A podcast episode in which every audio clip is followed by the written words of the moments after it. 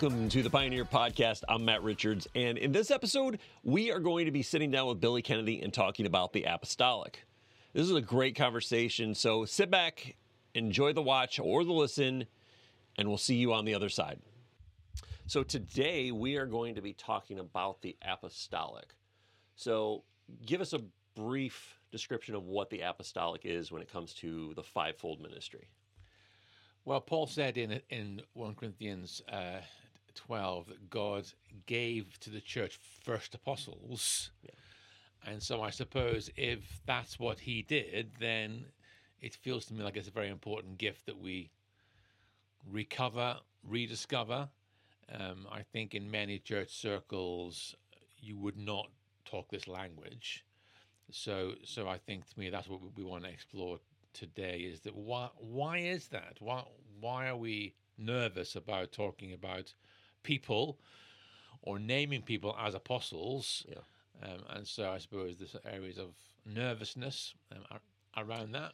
Yeah, I, I, mean, coming from growing up in a more traditional Baptist background myself, um, it wasn't really spoken about. They would kind of read Ephesians 4, but kind of just jump over to yeah. the next scriptures when they got to that, or in the charismatic churches that we kind of grew up in when we were younger, as my, my wife and I, uh, in our early 20s, it was talked about, but it wasn't talked about as a gift. It was something uh, as a gift to the church. It was something that the gift that you had. So you might be able to prophesy, but it was not said as a prophet because I think it uh, kind of took away from the mentality of the pastor's role of leading the church. Yeah, well, I think you know the, the, the similar to you, Matt. You know, being brought up in a more conservative background, um, we were probably, I think, much more of a cessationist church. Yeah, uh, which means that once Scripture had been formulated, there was no no longer any need for some of the charismatic gifts, including the apostles. Yeah. yeah. So you had your twelve apostles, uh, who which became eleven, and then became twelve again, and then um, they were no longer needed because they were, you know, if, if, God gave them first, then these 12 were given, and then there was no need for any more. Yeah. Whereas in the New Testament, what I see is a whole bunch of people who are called apostles, apart from the 12. So, so um, it, it, feels to me that there's a rediscovery of the gift needed. I think there's yeah. been an abuse of, of it in a sense of people just take the title and there's a nervousness in some circles that you know. So what are you saying? If people are apostles, can they rewrite scripture and all this stuff? So, so that, that's what we want to explore in this episode. Just yeah. just how we navigate our way around it, and so uh, we'll we'll look at all that stuff. Yeah, and coming from like you said, a more conservative background, it was um, a very pastor-driven um, churches. Yeah. Um, and then you also said, hey, they're just hand. Sometimes it's the the title's just handed out to anybody and everybody that yeah. decides that hey, I'm an apostle or you. Yeah. I think you're an apostle. So yeah, it's finding the true calling and giftings, like we talked about um, last time, is uh, have that charisma. Yeah. And finding that charismatic gift in that person and and calling out that gift and, and discipling and training that gift in that person because you know as a leader of a church, if there's someone that's called to a higher role as a apostolic leader, I'm like, okay, how do I do I get afraid of that gift as a leader of the church, or do I say, how do we um, move that gift in them and allow that gift to yeah. grow in them instead of being afraid of it? And I think a lot of church leaders are afraid of that. Um, that gifting because it means that this person has uh, walks in an authority to help plant churches and, and lead people and, and we can be afraid of that gift sometimes. Yeah. I mean, what's interesting in those Ephesians 4 uh, ministry gifts, the apostle is the only one that's that's transliterated. Um, so it, the word in Greek is apostolic. Yeah. Whereas someone who, who's a prophet, they prophesy. Yep. Someone who's a pastor, pastors. Someone who's a teacher, teaches.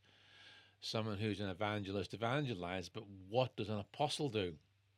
It's always it, it's it always been a mystery. It, it, yeah, it doesn't explain it. You know, the, the, word doesn't explain. The word means the one who is sent. Yeah. So so I think that's where we've done some work on looking at what the characteristics of an apostle are, Yeah. and how that looks and translates today. A- And if you really look at the the the definition of sent one, I mean that could almost mean a missionary who is sent into an area. I have a friend who's a missionary, and she's very apostolic in, in planting churches. So that, there's a lot of Yeah, in the Yeah. sent one that can be very Yeah. uh, Yeah. very Yeah. complex. Yeah. So if if if I go right back, you know, the the church was always meant to be a movement. Yeah. So Jesus chose the 12. We read that they might be with him and he might send them out. So there was always a sense of, if you read the Gospels, Jesus is, is, on the move Yeah. a lot of the time. And, and then when the disciples are discipled after a short period of time, he begins to send them out and they begin to go out, they preach the gospel, they, they, they, they gather disciples, other, other disciples when after the after the cross, resurrection, the, the disciples then the sent ones are are sent, and you know, eventually they go. I mean, it took a few years for them to get mobilized, but eventually that they that they they go, and we see the disciples and uh, and the apostles then going to towns and, and villages and, and, and, and preaching the gospel, healing the sick, and establishing groups, communities of Yeah. believers and followers of Christ. Yeah. So there, there was this real sense of movement. You know, Paul goes to Antioch, and uh, with Barnabas, and in Acts 13, he is then commissioned and released to go. And so apostolic ministry continues. He goes around uh, Asia and into Europe. And so the, the, the whole sense of momentum. And so when Paul then describes it, he says, listen, God has placed in the church first apostles, and then prophets, and teachers, and pastors, and evangelists. And, and to me, the, the giving of the apostles, um, what I call the post ascension apostles, so we, we have the 12 Yeah. who, who are unique. You Yep. know, there's a uniqueness about those 12. It's uh, there are those who are with with Jesus. They they are a prophetic sign. You know, it's the new Israel. It's the twelve tribes. They're they're, they're in, in the foundation of the new Jerusalem. So there's something prophetic about those twelve. Yeah. Uh, but then when Christ ascended, He gave gifts Yeah. to the church, Yeah. and it, it it's those gifts of apostles that we then read about Timothy and Silas and uh, Barnabas and lots of others. Maybe there's Yeah. maybe about thirty or so in the New Testament. So there is a sense of like this mission continuing, and it's the going and the sending. That uh, so the first apostles is not about hierarchy. It's not about they are the chief executives of the organization. Yeah. They are the chairman of the board. You know, no, no. They, they, this is about direction of travel. Yeah. This is like the the tip of the spearhead, um, and so to me, that's that's where m- movement is maintained when apostolic leaders are at the forefront of the movement. Yeah. The problem we have in most of the Western world, in particular, is that our church is led by pastors Yeah. which is great for the care of the people, but we lose the momentum Yeah. and that sense of movement and mission because apostolic people no longer have a place. Yeah. it- generally, Yeah, it, it, when and not, and not always, but when a lot of times when a pastor leads a church, it becomes comfortable, and it becomes a place of security. But like you said, there's not a place of movement. It's it's comfortable for the people; they feel safe there. But it becomes a lot of times the same collection of people. There's not a Yeah. movement of in and out of new converts and, and people being sent to go do other works. no, and and there are some great pastors Yes, who, who who who may be called pastor but are not pastoral in Yeah. a sense. They are missional people. Yeah, So what you'll find is that in some some in, individual local churches, the pastor is maybe gifted as an evangelist or, or or apostolically, and therefore there'll be an expansion of that local church. But the church isn't geared up to know how to then support that person in the development of their ministry. So what often then happens is they have to leave the local church and probably form their own organization yeah, an evangelistic organization, a, a missionary organization, a, a church planting organization, because there's no place within many church structures for apostolic gifting. And I think that's what we have found uh, within our Pioneer network is that we're creating space for apostolic leadership to function. Yeah. And and I I I I do believe that apostolic leadership needs to be mobile. I don't think it's it's just you know the the the apostle is the leader of the local church, and it becomes a big church, and they almost oversee the development. No, I think there needs to be a, a mobility because there is this sense of going and and being sent uh, by by God primarily. You know, at- the root, but then how the church supports that. And so even the way we we finance our, our churches churches is is all all geared to pay the pastor. So we gather a congregation, the congregation pay their tithes, the tithes pay the pastor, Yeah. and then we may allocate ten percent of our I- income to mission, and maybe therefore someone who's apostolic can can then get a little bit of funding, Yeah. but they've got to then raise their own support or live by Yeah. faith or whatever. So so I think that um, I mean that is the bottom line. Uh, apostolic leadership helps the church maintain its missional momentum. Yeah. Uh, that is that is that is why I think it's so important that apostolic people are recognized and released into the into the mission that God has called Yeah. them to. Yeah, and no, hearing that, and you know, my uh, seeing what Pioneer does with some of the apostolic leaders in the network, and, and you know, looking at Ness and looking at, at Linda leading these ministries and leading these these groups of people, and and just moving and moving. Um, there's not apostolic training.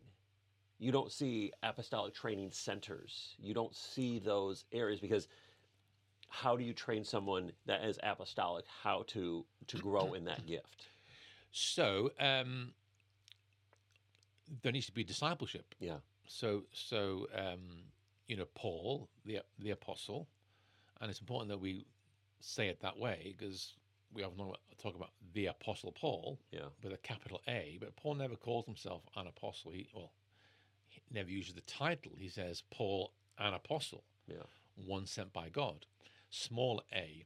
I think I find that in some contexts people have, have grasped the concept, and rather than call themselves pastor or bishop, they now call themselves apostle. So Apostle John or Apo- Yeah. Apostle Peter. yeah No, no, no. It's it's you know, I am Billy, called to be an apostle. yeah Um, so, so Paul the apostle identified a Timothy or a Silas, and, and then took them on board, and they traveled with him, and so he trained and discipled them. So, I do think that you can identify or you can spot the the embryonic anointing of an apostle in a person, yeah and therefore to invest in that person becomes important.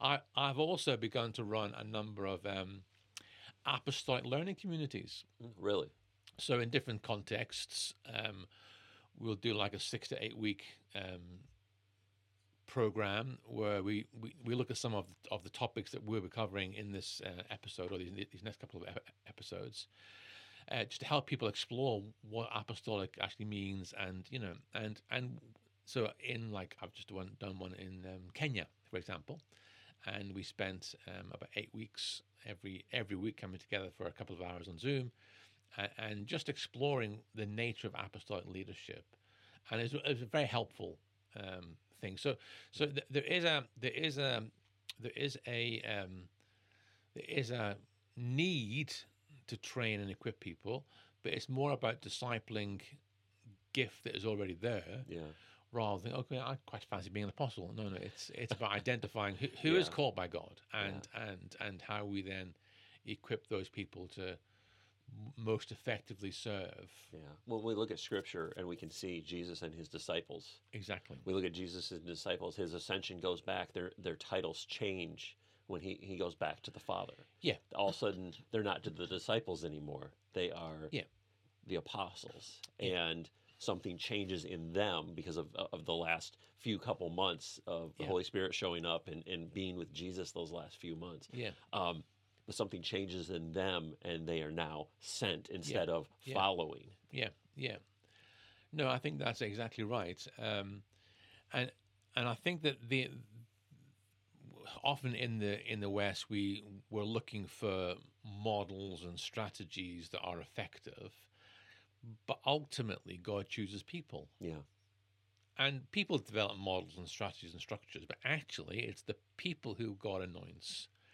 So I think that we should move away from trying to find the ideal structure, model, or strategy and actually look to release anointed people Yeah. to go and serve God's purposes across the face of the earth. That that's what and, and people will do all sorts of wonderful things and find wonderful strategies and structures and models to that are effective but but often we we want the easy route. We want to find okay well you know john has done this in this town and Yeah. let's let's all copy. No no no. John is anointed by god and and and he has found a way to outwork that that anointing and he's effective because he's he does a b and c. So but for you in your town it might need something completely different but Yeah. you are the one who's anointed by god Yeah. to go and do what god's called you to do Well, and it goes back to the core values of Pioneer too. We're not cookie cutter. yeah Not Yeah. every apostle looks the same and acts the same and contains this uh, contains the same vision for the church Yeah. as myself, you, Yeah. whatever. Yeah.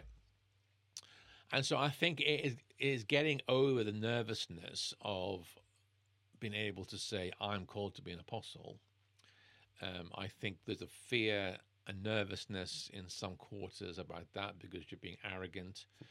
You know, um, how dare you? How dare you use that expression? Um, there's a nervousness about what you know, or or, a, or an ignorance about what an apostle does and, and, and how they how they function, how they operate. And so, are you saying that apostles have the same right as the as the twelve, and Yeah. they can rewrite scripture and bring new revelation? And um, there's been an abuse where people have, have have claimed it and then have been controlling and coercive in their organizations, and so th- th- there's a lot of baggage Yeah. that we have to get through Yeah. um, in Yeah. order to be able to confidently talk about me or you or whoever as as called by God to be an apostle. So for me, um, I think I explained in a previous episode that I moved to Southampton when I was 19. yeah.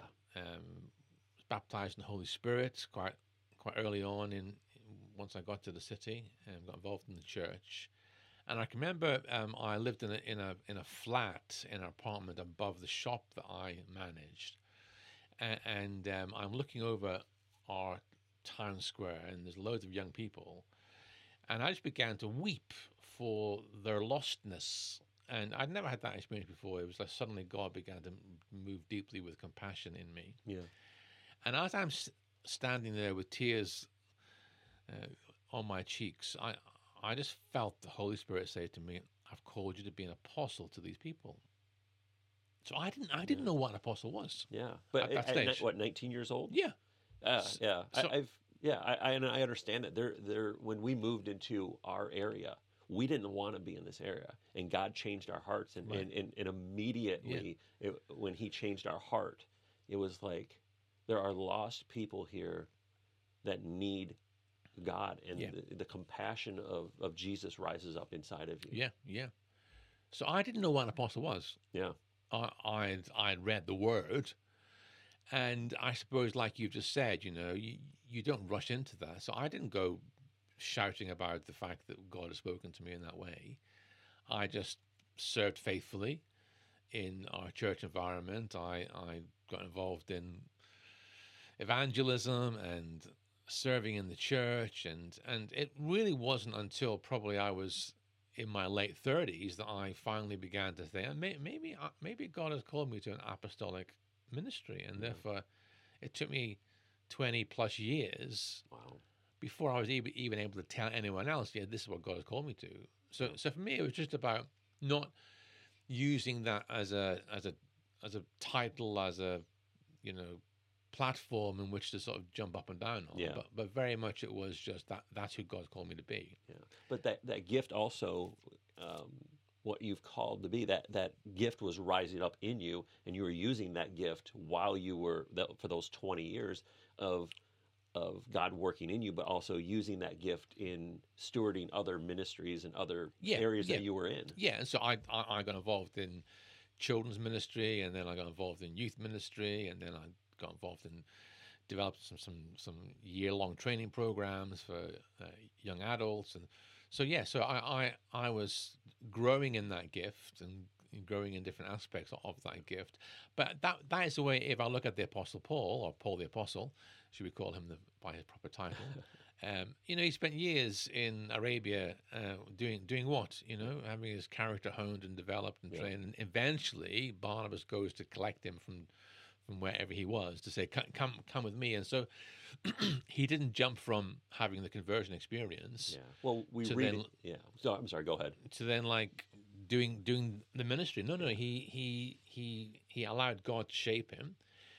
Moved to Antioch, got involved in in in the in, in the team, t- t- teaching on a regular basis, and then in Acts thirteen, the Holy Spirit said, "No, "Right now, now's the time." Yeah. We, we read scripture and we read the, the chapters and like, oh, it was quick, but we don't we Yeah. don't see the the t- time spent under Barnabas Yeah, and his tutelage and him training and Yeah. discipling Paul in, in the Yeah. way that he should go. yeah, yeah.